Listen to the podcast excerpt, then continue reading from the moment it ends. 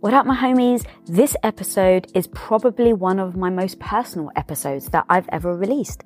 So, you may or may not know, I've had agonizing gut health issues.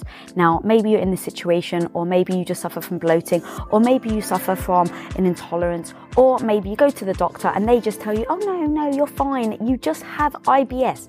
Guys, freaking IBS is literally telling you you have something wrong with your body. It wasn't until I was able to stare at myself nakedly in the mirror and be honest about what I had done to my gut and to my health that I was able to actually make a change. And so today, guys, I do share this episode with me and my husband where I go really deep. I'm so open, I'm so vulnerable, and I'm just damn honest about what the hell it takes to actually take ownership over your health. I became my best biohacker. I actually stopped just blindly listening to doctors and took it upon myself. So I go down into exactly what and how I did. And guys, if you've been following me for a while, you know my whole thing is about how do you show up? How do you build the confidence? If you are neglecting your health, if you are neglecting your gut, then this is one of the superpowers you are giving up. And so, guys, right now, let's dive into one of the most important subjects that I feel you need to do and address when you're talking about stepping up, becoming a freaking badass, and owning your future. And before we dive in, guys, the one ask I have, please, I beg of you, my homie, if you enjoyed this episode, if it brought you any value, please do rate, review, subscribe, share, tell your homies about it. We cannot change the world alone. So, my girl gang, I am asking you right now to help a homie out and spread the words that we all can be women of impact. And eventually got to the point I remember thinking, nothing is working. I've gone to all these doctors. We've paid all this money. Nothing's working. And you kept going on about keto. And that's when I was like, what, what's the harm? Like at this point, I can't, like if I'm going to be in more pain because I've had one meal, what's the difference? I'm in pain every day anyway. My hair's falling out. My nails are brittle. And so that's when I then started the ketogenic diet. But, um, there were a lot of times I wanted to throw my hands up, but I just kept reminding myself, all right, Lisa, you've got a choice. Throw your hands up and slowly start dying mm. or fight and slowly start living. Hey everyone, welcome to Health Theory. Today's guest is none other than Impact Theory's very own Lisa Bilyeu. She's one of the founding members of Quest Nutrition, and she's my co-founder in Impact Theory. And if her last name did not give it away, she is also my wife. On top of all that, she is one of the most extraordinary human beings I have ever encountered. And I'm not saying that because she's my wife. She's my wife because I believe that to the core of my being. And what we're going to be talking about today is one of the reasons why I think that, how she's handled her battle with catastrophic dysbiosis. I've watched her fight through debilitating pain for years on her journey to recovery, and we wanted to share with you guys what we have learned thus far. It is very much still a journey. I am sad to report, yeah. um, but I wanted to bring people up to speed on everything that we've learned so far. But I think before we can get to that, we need to rewind tell people how this all kicked off. Yeah, um, well, we had dreamed big our whole lives. Um, we finally had gotten like the house of our dreams. Quest was successful. We thought we were riding high. Um, one of the dreams I'd had was to do like that um, rap music video where I've got champagne, I'm standing by the waterfall, and I'm pouring it over me. And we actually had a waterfall, and we had a swimming pool, and we had champagne and you took a photo and I'm drinking the champagne from the bottle. And like, what was it? Five, ten minutes later, I was like, my mm. stomach is really hurting. And within the next 30 minutes, it was hard for me to breathe. Within an hour, like it was so debilitating. I couldn't even step in the swimming pool because just the water brushing against pressure, my stomach. Yeah. yeah. the pressure. And I just said to you, babe, I don't know what's going on, but I, I can't stand. I can't breathe. My entire stomach had protruded out. Um, and so that was really the start um, which knowing now there was really the start was 15 years before, but it had finally all caught up with me. And that was the, the day it really just changed my life. Mm. It's interesting that that's like the marker for you. That's mm. not how it started in my mind. Oh. Where it started for me was we were about to go to Vegas. I'd shown up to work with my luggage. We were getting on a plane in a couple of hours. I was so excited, needed a break. And you text me and you're like, I'm feeling weird. And I'm like, uh, what do you mean you're feeling weird? And then the next text was, I need to leave. And then the text after that was, I just threw up. And I was like, what? Like, do you have the flu? Which was what I assumed was, oh, this is the flu. And so for a long time, it was like, I didn't think it had anything to do with your digestion. I thought you had the flu. And mm-hmm. so then finding out that, okay, it wasn't a flu, it was probably a parasite. And then this notion of a threshold event. And tell people about your background that led to the threshold event. Yeah. So, um, around 16, so I grew up very skinny. And so my entire life, especially as a girl, I would get older women that'd be like, enjoy it now, enjoy it now. Um, and then growing up, I would see my mum um, eat very little. And looking back now, I do believe that she was um, some form of anorexia, and she was eating very little. Then my sister, when she got to 16, she would drink Slim Fast. And so it was such a different world for me until I hit 16 and I started to really develop and, and a boyfriend at the time grabbed my thought, my hip and was like, Oh, aren't you getting fat? and so that crazy. one comment, maybe because I've been primed for it, you know, with like women need to be skinny, you need to eat a little and I would eat everything I saw.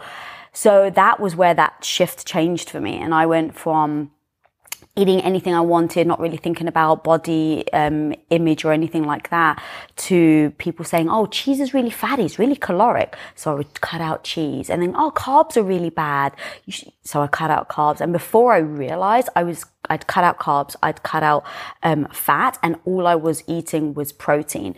And then before I knew it, I, that's how I was eating year after year, not realizing that the immune system's carried in your gut. So I was getting sick, which when we first met, I was getting sick, what, once a month, maybe? Probably wasn't quite that much, but it was, I'd peg it at every couple of months, probably. Yeah. I didn't realize though why I was getting sick.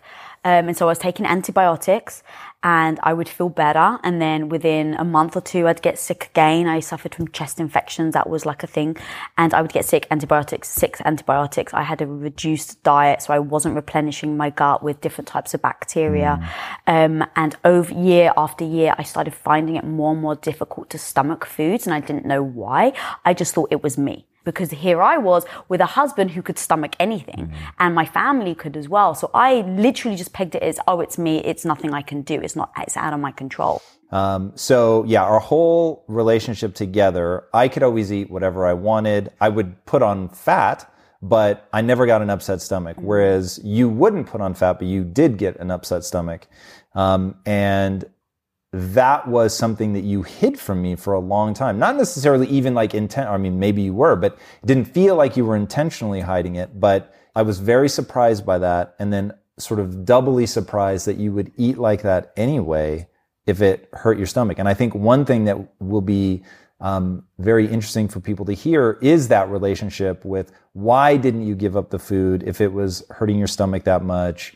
Um, how did that play into some of the emotional distress? Around this because that really I think is is the thing I most want people to understand is the physical discomfort is is terrifying, but the reason that this episode is so powerful is the emotional distress mm-hmm. um, became all consuming for a while. Yeah, when you say it, it's funny, I never really thought of it as like I was deliberately hiding it from you, but I was. Like now, th- and it's not like I was lying, but the one thing that's always been very um, prominent with me is being aware of other people around you. So um, when I'm sick, I was like, you are affected by it. And to just think that it's happening to me because I'm feeling the pain, I think is very unfair and rather dismissive of the partnership that we have. If I'm sick, it affects both of us. I'm not going to be that person that's like, woe is me. I'm going to stay in bed and you have to serve me. It's, this is affecting both of us. And I felt somewhat guilty that I was bringing that as part of um, our day to day lives. And then on top of that, especially as Quest was developing, I'm like, here we are. We own one of the largest nutrition companies in the world. And I, I'm sick. I can barely eat our product. And I didn't want that, A, to have a reflection of me, but then also because you were the president of the company, I didn't want that to then have an influence on how other people saw you or saw the company. And so there was an element of shame to it that I don't think people really talk about. And I was just shameful that this is happening to me. And so that's probably part of why I didn't change the way I ate and just suffered in silence because I didn't want people to be like, oh my God, are you okay? Like, oh, what's wrong? Oh, you can't even eat your own product. So I just thought better to just not say anything and basically suffer in silence, not realizing I was doing worse and worse to my body. If I had hmm. realized that, like, all right, Lisa, now's the time. If you just stop, then you can recover quicker. Of course I would everything's in hindsight. But I didn't. So I would just kept going. I just thought, well, this is just me. Because that was the belief I had. This is just me. This is just my body. There's nothing I can do about it. So by golly, I'm going to have as much wonderful moments with my husband as I can because there's nothing I can do about it, which is ridiculous now understanding what we've kind of discovered. But that was definitely why I hid it and the shame of it. I've never used that word before actually when it's come to this, but that's absolutely the truth. It's really interesting. And I think that that is part of what makes your story so powerful. And one of the things that I find um, just beyond inspiring with you is your journey has been twofold. One, it's been um, stepping out of being a housewife and becoming an entrepreneur. And that has had this radical shift in your personality and how you approach the world and all of that. And then this other sort of radical shift from not wanting to be too loud, not wanting to be too needy, not wanting to be judged by other people. And now, you know, it's like the, you've stepped into your own sort of bad bitch and like pink hair. And like, if people really understood how far from that you started, I think the journey is that much more interesting. And now, walk us through, I want to, to linger on the word shame for a minute and how you go from that to now you talk so openly about it mm. because in some ways and you this is not my favorite topic in the world but in some ways this comes down to a life where you really have to think about bowel movements and things like that and that's where this gets embarrassing and so talk about that talk about the fear of just leaving the house because you don't know where the next restroom is going to be all of that and then how we end up here where you're able to do this episode? Yeah. Um, initially, it was definitely because it was, I didn't want to be a burden to you or the company. Like we'd put so much energy and ourselves into Quest. So the last thing I ever wanted was to be the thing that took it down, right? Or to be the thing that gave it a tarnished reputation because the owner's, you know, wife can't actually like even eat the food. See if she can't eat it, right? Like how are other people? So I, I was very aware of that.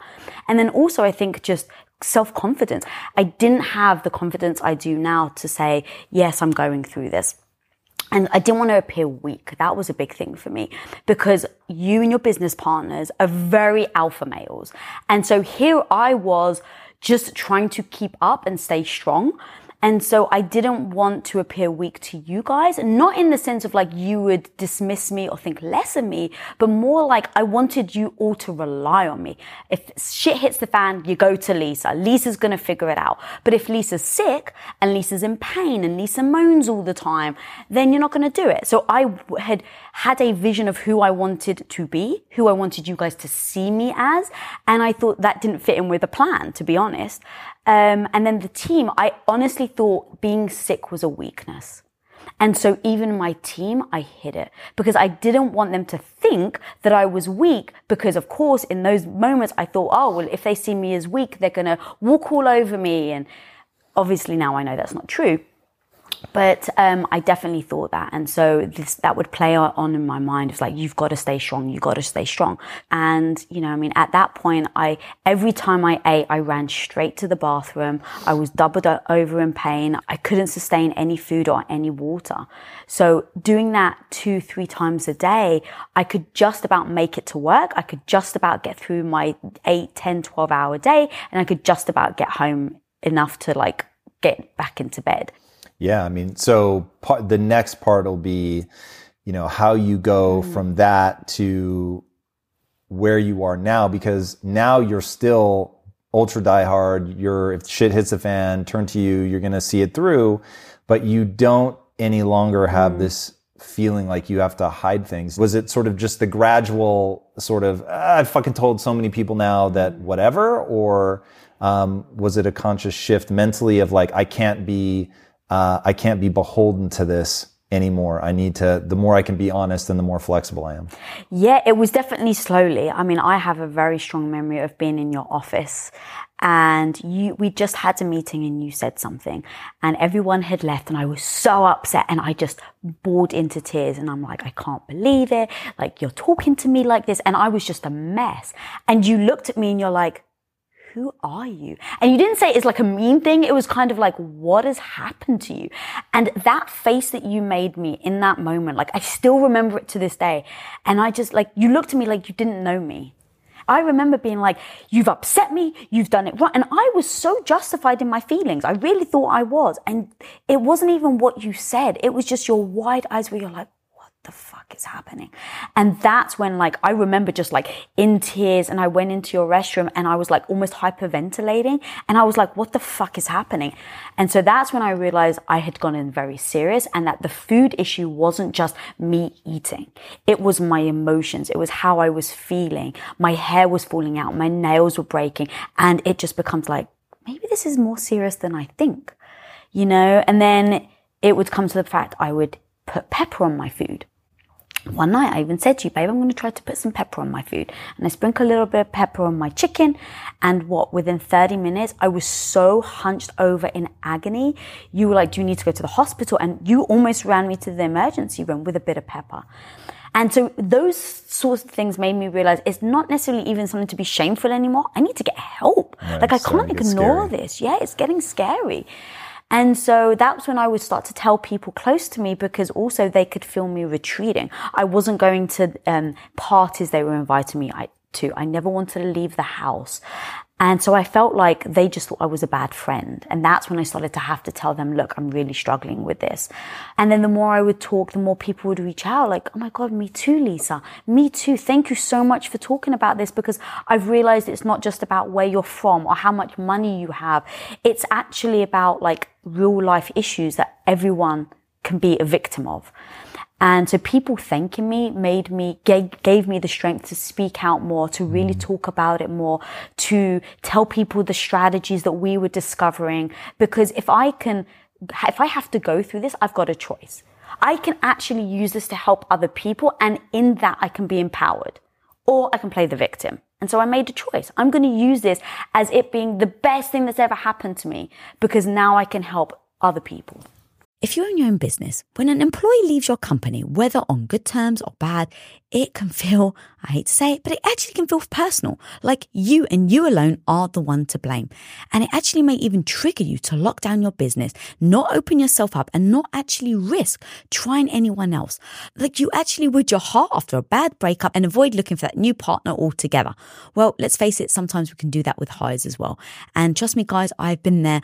I get the thought of bringing in a new stranger into your business actually fills your heart with more anxiety than it does love and joy.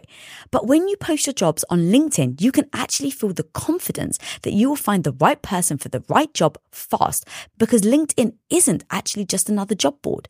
LinkedIn has a vast network of more than a billion billion with a B professionals, which makes it the best place to hire. Because guys, it gives you access to professionals that you actually can't find anywhere else. And so LinkedIn does all that while making the process easy and intuitive, which then makes hiring with confidence easy when you have that many quality candidates. And it's so easy, in fact, that 86% of small businesses get qualified candidates within 24 hours. So post your jobs for free at linkedin.com slash Lisa. That's linkedin.com slash Lisa to post your job for utterly free. And of course, terms and conditions always apply. As an entrepreneur, one of the biggest challenges you will face is the negative voice in your head. You know who I'm talking about? That maybe not so small part of you that loudly doubts your abilities to actually pull the things off and make a living from your passion project. But you gotta overcome that negative voice in your head, homie, because I'm telling you, you can do it especially if you use Shopify.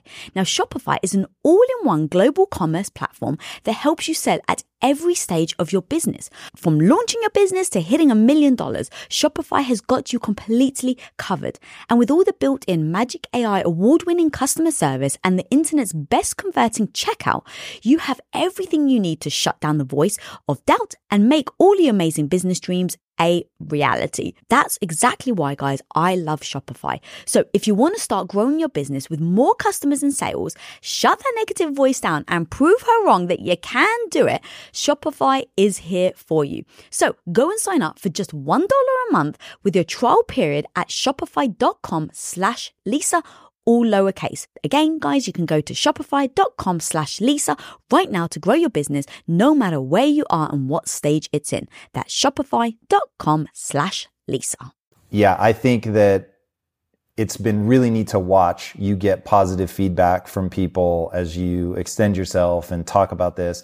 So I want to recap for people. So we start with this threshold event where um, you've been from having uh, dietary issues from the time that you're very young to ultimately really restricting what you're eating. Um, then on top of that, you're taking um, antibiotics routinely. I'm talking four times, maybe five times a year Yeah. for years. Um, so that's now just decimated the diversity of your microbiome. You're not able to go outside of sort of really basic eating habits for a while. And then whatever the parasite was that you got, we have this threshold moment. It looks like the flu, doesn't go away. And then we begin like a medical journey. Now, the medical journey has been the part that's been very scary because you were misdiagnosed so many times. And the the classic statement that to a hammer every problem is a nail. Um, I never quite understood what people meant by that. And what it means is if you're a gastroenterologist, then this is a problem with your intestines. If you're an immunologist, the problems with your immune system. It's like everybody can only see the solution that fits within what they understand about the world. So mm-hmm. first you were diagnosed, which he said it was an immune issue and that you had a compromised immune system. So he was just off enough that we almost had a massive problem. So you were going to get transfusions of your immune system. And I just have this really uneasy feeling that this is such a big response. Let's try all of the simpler things first. And so we end up going down that path. We begin, and I mean, I am cutting out so much stuff, mm. including the swallowing of the camera, endoscopy, colonoscopy, ruling out Crohn's disease, ruling out cancer. Like, I mean, just a whole host of fucking things that we went down the path of ruling out. But finally, we center around this seems to be entirely based on what you eat. Like everything that you do is a reaction to what you eat. If everything that you do is a reaction to what you eat, this is almost certainly a microbiome problem. If this is a microbiome problem, then we should be able to begin attacking it from that front. We started beginning to stack wins. Now, one thing I want people to really understand though is you're stepping into a cloud of confusion. It is so hard to figure out exactly what's happening that it it becomes almost paralyzing in its confusion. Mm-hmm. So, walk me through what is it like as you're going through this? Like, do you remember certain milestones where you just wanted to throw your hands up and be like, this doesn't, I don't know what to do from here? Yes. Um, not specifically what happened that made me throw my hands up, but it was every time we went to a doctor, they said, Oh, I know what it is. It's this and take this and you'll be fine. And I remember thinking at the time, which again, like the myth is like the more money you pay, the better the doctor. And so every time it was a disappointment and a frustration. And eventually it got to the point I remember thinking nothing is working.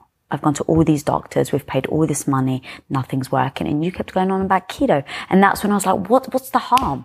Like at this point, I can't, like if I'm going to be in more pain because I've had one meal, what's the difference? I'm in pain every day anyway. My hair's falling out. My nails are brittle. And so that's when I then started the ketogenic diet. But, um, there were a lot of times I wanted to throw my hands up, but I just kept reminding myself, all right, Lisa, you've got a choice. Throw your hands up and slowly start dying hmm. or fight and slowly start living. You know, it's really interesting. So I'm thinking of the person that is in the cloud of confusion right now. They're in pain. Maybe they've tried something. Maybe they've read some mm-hmm. stuff online. They have no idea what to do, what to try, or worse, they've tried everything and nothing has worked. And that is very much how it mm-hmm. felt. And the thing that I've learned going through this is that basically first principles is is the only thing that's going to save you. So if you boil everything down to sort of the the simplest, I know these things to be true, right? What I was just walking us through. It the correlation between eating something and a reaction seems to be one to one. Okay, so principle number 1, this is tied to eating. All right, principle number 2, when you fast, you feel better but you can't fast forever. A and B, there does seem to be some sort of critical threshold where you've now fasted for so long that it that in and of itself starts to become painful. And you just start like mm. breaking these things into these like really simple, very discrete chunks, taking things one by one. Mm-hmm. So first win was um, going on a keto diet. Okay. Probably why did that work? One, it's very limited number of ingredients. Two, it's going to be removing a lot of the carbohydrates that probably play a problem. Three, ketogenic diet is largely anti-inflammatory. Um, so going back to first principles, what is the inflammation? You have to understand the epithelial lining of the intestine. So if this is a dietary problem, something is breaking down in that chain. So when I said earlier that this journey is the reason that health theory exists is because I didn't understand, I didn't even know what a microbiome was when we started this journey. Mm-hmm. So just figuring out that there's all this bacteria that resides in your gut, bacteria, viruses, fungi, like there's all this, this entire ecosystem. And if anything gets out of balance in that ecosystem, then it can cause like this this communication, two-way communication from bacteria to your brain, your brain to bacteria has this massive influence on your um, neurotransmitters, which was some of the mood dysregulation, and then layer on top of that just being in pain, which causes its own mood re- dysregulation. Mm. And so you, I couldn't even get my fucking arms around the problem because I didn't understand what was going on. Mm-hmm. Like this is a key part of your story, and this really bothers me that this is a key part of your story. It's damaging to my self-esteem, but it's nonetheless true. So one, if you're going through this, I wish it weren't so, but you must begin to learn because you can't get to first principles until you understand what the fuck is going on, meaning that you understand at least some of the biology. Now, when I think about how limited my understanding of the biology really is, fair, but it's also, as we've learned about this, it's really, really helped us get a hold on this. Okay, so why is this damaging to my self esteem? Because it wasn't until you realized I wasn't going to be able to solve your problem and that you were going to have to take ownership, which was really fucking hard for me to hear, but it was so true. Like for all my energy and effort, there was just, just always enough gap between what I could understand from you and what I was learning that I, I couldn't be truly useful to you. And so once you took ownership of it, that's when we made real mm. leaps and bounds. And so anybody watching right now, I, I really wish it weren't so, but they, they have got to take ownership of this, that if they're going to get better, it is entirely up to them. So talk to me a little bit about like what taking ownership has meant for you, how you've found a doctor that you resonate with, even though it's you and I take very different approaches there um, and and sort of where you began to get momentum. Yeah. Um, when we, this first happened, I would turn to you. Like, what, what, what am I doing next? Like, what's the answer? Like, you were reading from what four in the morning to eight in the morning every single day, and then you were going to Quest. So all morning it was dedicated to that. But then you go and build the business. And so for me, I'm just like, it's all consuming. It's every ounce, it's every moment of my day is consumed by, am I in pain? Can I eat? I'm starving. I'm getting dizzy, but my stomach hurts, so I can't eat. Like that's how I was, um, every single day feeling. And so when it came to the point where you were like, some you have to like take ownership. Some of this has to be on you. I'm understanding the knowledge but then a you have to be um, you have to reciprocate right? You have to show me that you're listening and we're going to try things and you can't be so dogmatic because i was so fearful of food at that point. And i think that caused a little bit of strain for me and you because i just want you to nurture me cuddle me and be like everything's all right babe. Here take this and you'll be fine. And over time as it just got I thought it would be a week and I'd be fine. And right, and then a month later, two months later, three months later, and I'm like, when wow. we started, we thought this was going to be in three a week. weeks. Yeah, yeah, I remember thinking like, oh, in a week I'll be fine. We'll go to Vegas another time. Yeah. Um, and it obviously wasn't. So realizing the severity of it was a big deal. Realizing that I can only expect so much from you. Rightly so. You're a human. You've got a life to lead just because you're my husband. It's not even that because I, I want people to, because it would be easy to say, well, Tom just isn't dedicated to it. And, and this is even bigger. So I'm going to skip ahead a little bit. You having a doctor that you trust was critical and it may be critical for a few reasons. One, she was she is doing things for you that are actually working, and so that's you know part of what gives you the momentum to keep trying the things that she's telling you to do. But number two, neurochemically, because there's this a two way communication path between your microbiome and your brain. For instance, this is why people tell you don't eat when you're upset, when you're anxious, mm-hmm. whatever, because it will be metabolized by the microbiota differently mm-hmm than if you're relaxed. That is so fucking crazy to me. The fact that the emotional state that you're in will impact how your body, not even your body, how your microbiome responds to the food that you intake. That is crazy and shows you like how big of a thing this is. So if you're going in to get a doctor's help and you're already standoffish, you don't have the trust, then that in and of itself is problematic because it's setting you up for that two-way communication. Mm-hmm. It's, you're not saying the right thing. So it's kind of like some things are almost for sure a placebo, but the placebo can't work if you know it's a placebo. So it's like you have to believe in what nocebo. they're doing. Hey. There is such a thing now. A nocebo? Nocebo. Tell me more. It's basically someone that gives you something and you're like, there's no way this is going to work. So even if it might work, because you so That's believe it's not going to, it does the opposite. Where'd you hear that? Women of Impact, baby. Um, Not that nocebo. But do you not remember though, me and you, we had a discussion because at one point, like I would just breaking down, had enough, and because I'd felt like, have you read anything? Have you done anything new? What am I trying? And we sat down and you looked at me and you said, look, if I stopped work and all I did was pay attention to your health and there was nothing else I did in life, could I fix you? Maybe. And it came to, I had to take ownership. I had to start doing a diary going back to like, what can people do at home is big thing, which I know may be controversial. I came to the conclusion that everything is my fault. So with me being this sick as I am, yes, the doctors gave me antibiotics. They didn't force feed me. I took them myself. I swallowed them myself. Secondly, when the doctor said, you know, I shouldn't really be prescribing you this many antibiotics, but here you go. Did I ever ask why? Did I ever go on the internet and say, what does long-term antibiotics do to you? No, never. So did the doctor make me have a restricted diet, right? So all these things are in my. How did that help you? For the people at home who are screaming at their right. screens right now. It allowed me to recognize that if I can do this to myself, I can also heal myself and taking full ownership of that instead of saying, I can't, I don't know why me, this isn't working, right? I can do that. Or I can say, this is your fault. You got yourself into it, but the great news is you can get yourself out of it. And having that type of ownership started going, what does that look like? What does full ownership of this condition mean?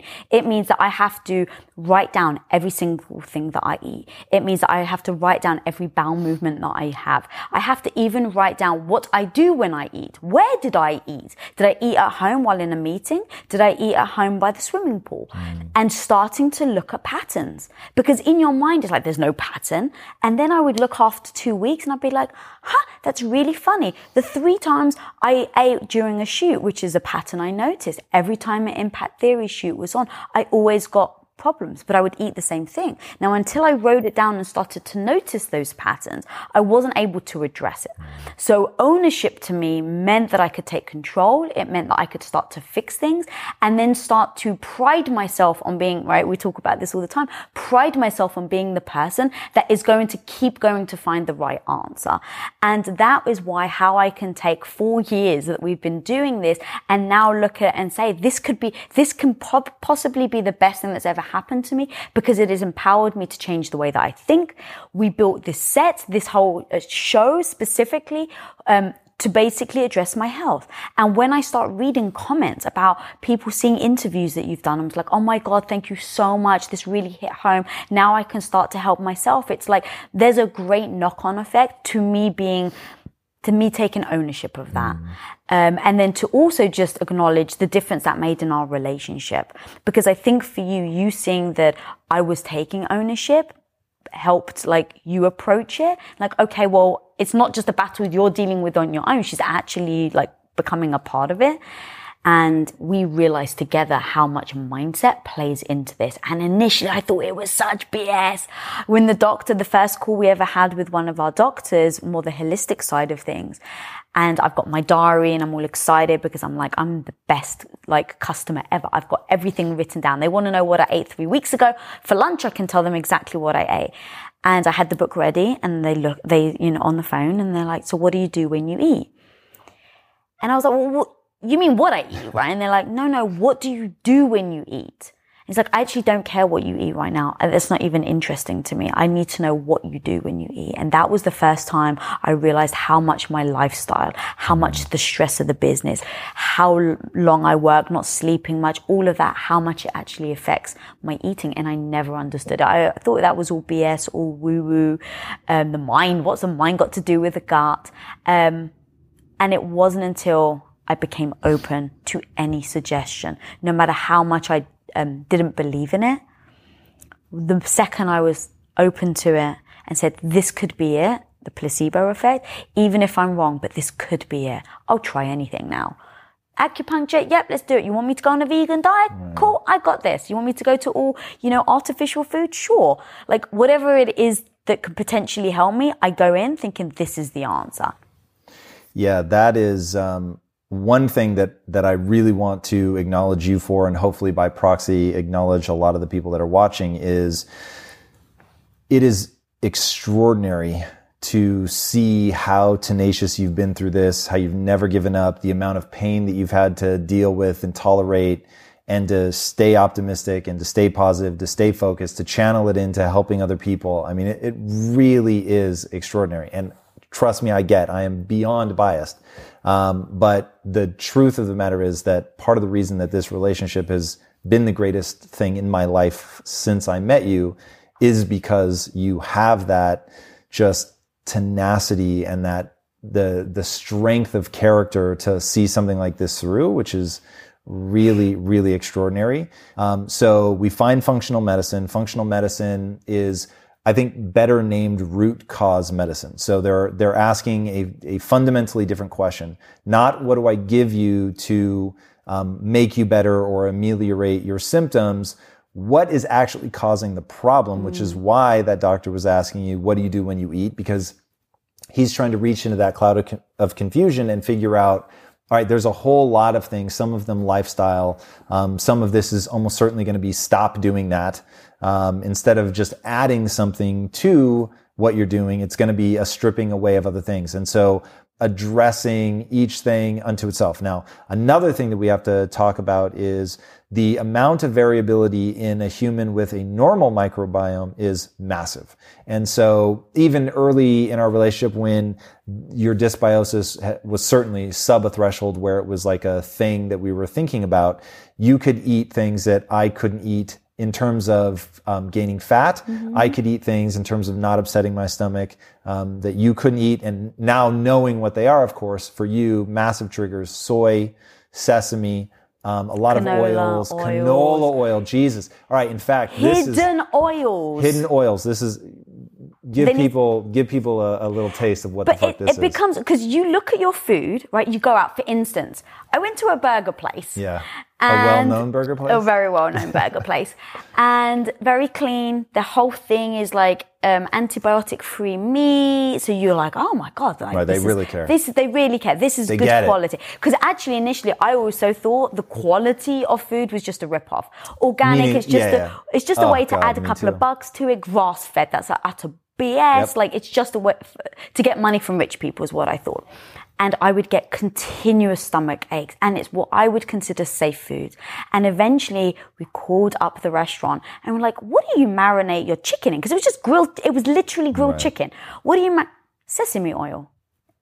I didn't even know that was a thing, but you can't see it. So it never dawned on me that it was that type of thing. And it was like other restaurants that had great reviews, you know, massive and Yelp. And we went to an Italian restaurant Italian, not like a fast food chain that you know coats Right. itself as Italian. It was actually an Italian restaurant, and I always now say because I understand hidden oils, so I always use the phrase 100% olive oil. Not olive oil it has to be 100%. So I'd said to the waiter, um, do you use 100% olive oil? And he's like, oh, I'm not actually sure. And I was like, but they must. Like, there's olive oil on the table. So he goes off, he comes back and he tells me the chef, chef said, no, they don't have 100% olive oil. That's when I took the little bottle and I'm like, yeah, but there's olive oil on the table that they- you dip your bread in. He's like, that's not 100% olive oil. It was mixed with canola. And I'm like, you're an Italian restaurant. You have a bottle on the table and it's not 100%. That's Blended oils. blended oil. And that's when I realized that you sadly cannot trust anything. And that's where you, if you're in a situation like myself, you have to take full control over it. Now, here's the other part of it. You take full control, but what happens is you become psychotic. And I recognize that I've become psychotic, right? And, and it becomes that now I've put fear into myself when I eat out. Hmm. And what does that fear do? It stresses me out. Well, what's Right. bad for the gut and your digestion? Stress. So it's like this, addressing issues, staying calm, taking deep breaths, calling ahead of time, finding out what restaurants I can go to, asking, do you have 100% olive oil? Because if the restaurant says no, I just won't go. Yeah, that that has been maybe the most frustrating thing for me in all of this. One, it is so powerful, and this is why I brought this up. It is so powerful once you begin to identify your particular triggers. Mm-hmm. They're not going to be anybody else's trigger. Mm-hmm. I mean, look, some people may share them, but like we tried the FODMAP. FODMAP didn't work for you. Just adhering to that. Now that. we found that there were items on the mm-hmm. FODMAP that were problematic, and so there is it's pointing at something that maybe is the issue for the vast majority of people with this, but it isn't for everybody. And so you really do have to own going through, finding out what your triggers are. But now that we know what your triggers are, like you can't have too much seafood in a row. You can have some, but not too much. You can't have soy sauce, can't have sesame oil. And so it's, it is once you know your triggers, then it's just a matter of making sure that you avoid them. But the problem is in the restaurant industry, a lot of times they don't even know.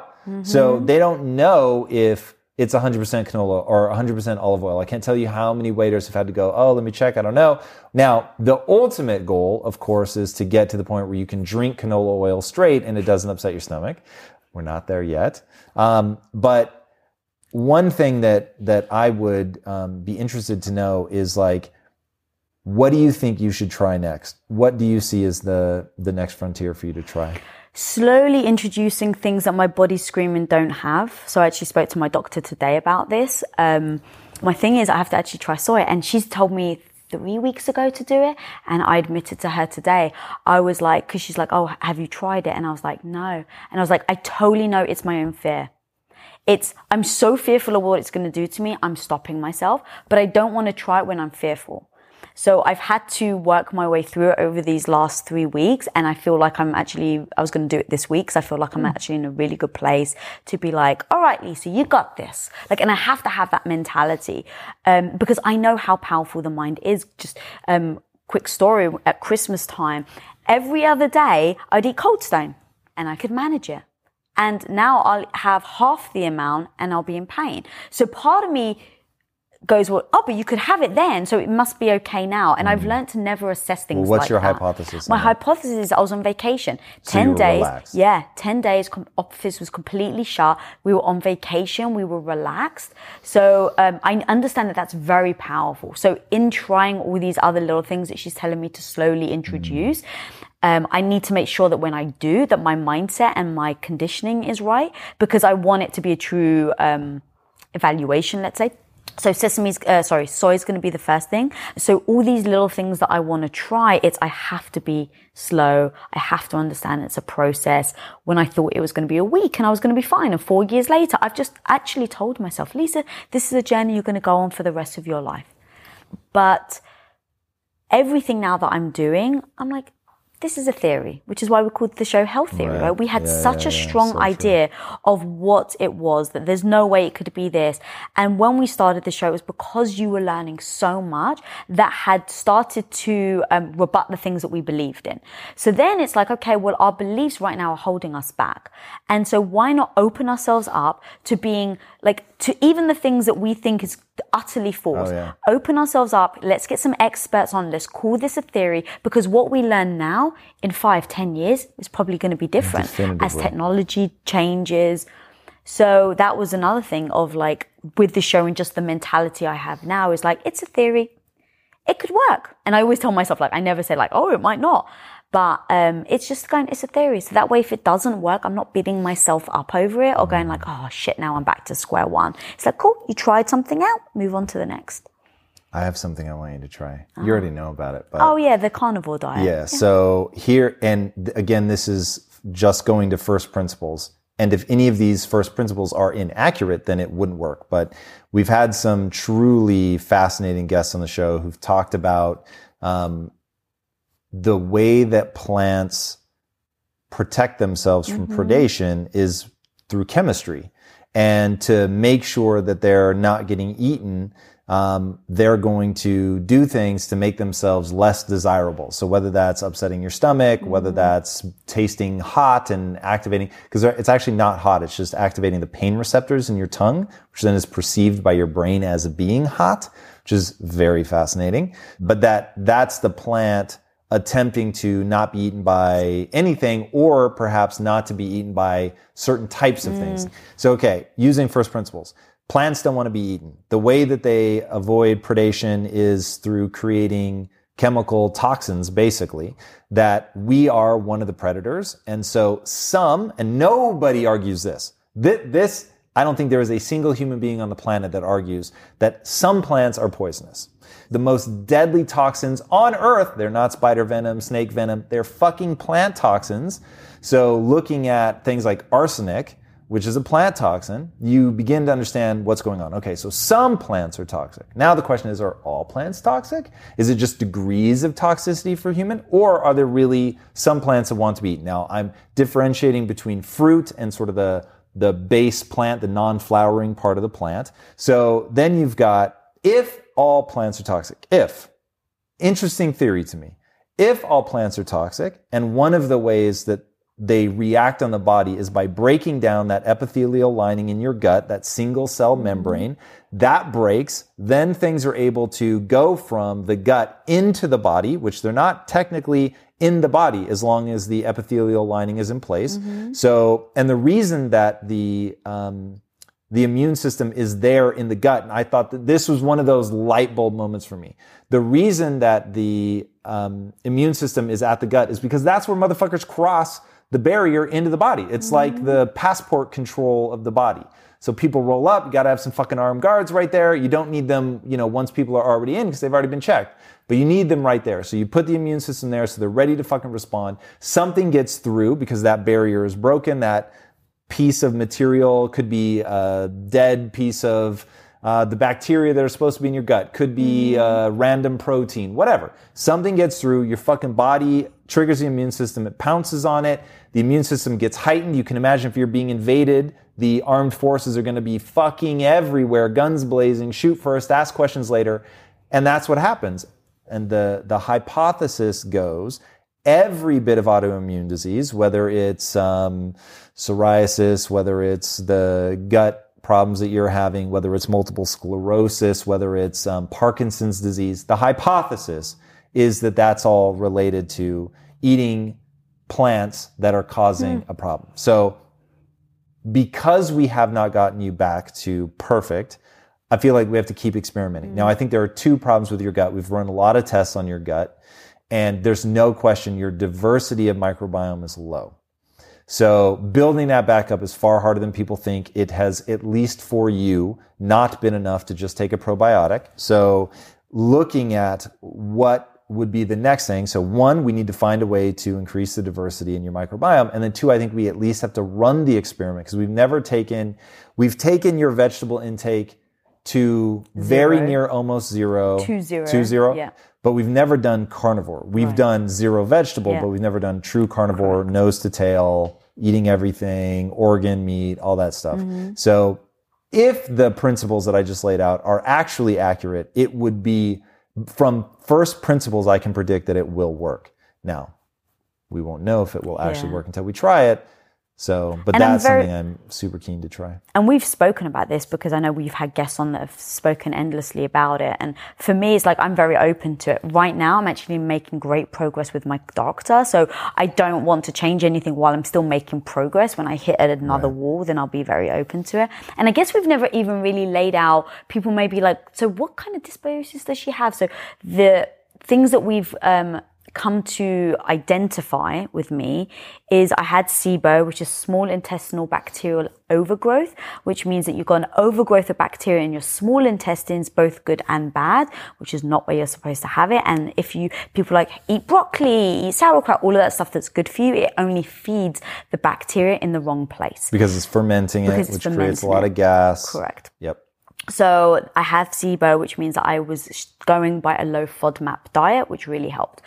Leaky gut. I definitely had leaky gut. And then we had a guest on actually that started to talk about lectins. And this is why I love our show because I'll be watching an episode and a guest will say something and it's like you just make take the advice and listen to it and see if it works for you, see if it doesn't. And I remember a doctor, one of the guys that was on the show, and he was talking about lectins, and he was explaining about the skin and then the seeds and why they exist. And here I am eating like eggplant, like it's going out of fashion, um, tomatoes and um, peppers, and I still couldn't identify why I was in pain because I was like, but I've been eating these for a while and I introduced them slowly and I'm fine. So there must be something else until he started explaining it. So understanding what the food is doing to your body also helped because I'm like, actually, that makes sense. Because if I have leaky gut and I'm eating these lectins, well, that all makes sense. So I cut out the lectins. It really helped.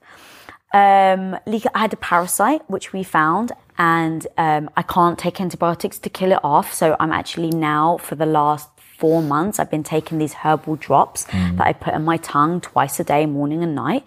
But all of these things, I'm discovering by each individual thing. Like I'm trying something, seeing how it affects me. Um, but yeah, so I just had to explain that there's so much that we've been addressing. So it's like these little things one by one. What's the order? Being patient, being um, religious about it as well. You know, because like if I want to get rid of the um, the parasite and I'm only doing my drops half of the time, well, then I haven't committed to it. So committing to that new path as well is gonna, is a very big deal. I think. Yes. So, one more time, I just want to say that it has been absolutely breathtaking to watch you be so consistent over so many years, to not give up, to not throw your hands up and just quit, which can only imagine how tempting it was to do that because it, when everything you try ends the same way, it is very difficult to stay focused and keep pushing forward. And so that's been super, super inspiring. And I hope people take that away in your story. And you've covered so much of it on your socials, which anybody that's going through anything that even rhymes with this should follow you um, at Lisa Bilyeu, um, and and backtrack and go back through some of the stuff and see all the before and afters you've done with the way that your physique changed when you couldn't eat. Like you said, your hair was falling out, and your nails were brittle, and it really challenged your identities of femininity and sexuality, and you didn't feel sexy. I mean, like could do a whole another fucking episode just around sort of the mental aspects of this game, and so you know, seeing you push through that is has been really, really impressive. Um, like you said, take the worst thing that's ever happened to you and find a way to make it the best thing, and and to see you become stronger on the other side of that and more yourself and unafraid of what other people think and really focused on helping people is really, really been inspiring to watch. And I don't often have an excuse to just fucking gush. Um, so I will take this in the hope that it inspires somebody else who's in the middle of it when you don't feel strong and you don't feel like continuing, which I'm sure you didn't either, but you just keep putting one foot in front of the other and keep going and keep going. You know, coming back to first principles, what's working, what's not, how do we eliminate, how do we predict, and just working our way through every person's own sort of individual thing, trying to get to the the root cause and and thus the fix. So Um, the one thing I just want to add, actually, that you just mentioned that I didn't say earlier is this entire journey, everything we've been through for the last four years, the hardest thing really was my identity. And it really was feeling like I, I didn't feel sexy and you know for me my identity definitely was and it still is now. Like i want you to be attracted to me. I want you to like your eyes pop out of your head every time you see me.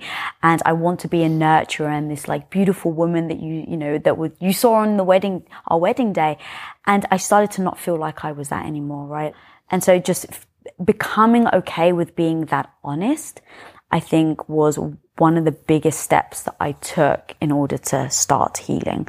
Um, and so that's one advice I give anyone at home, whether you're a man or a woman or, you know, just to be very honest. Um, if you have someone close to you that you can be that honest with that won't judge you, it helped me let go of that mm. and then just focus on getting better. So. Word. This has been a lot of fun. I literally mm. could keep going all day talking to you about this. Um, and we do. We talk about this a lot, and hopefully, people have gleaned a bunch of useful stuff from this.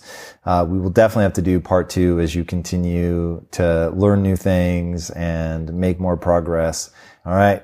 Everybody, thank you so much for joining us. Thank you. I hope that you guys got a lot out of this because I would love to do more and more episodes with my beloved wife. Uh, if you haven't already, be sure to subscribe. Be sure to follow her at Lisa Bilyeu. And uh, until next time, my friends, be legendary. Take care.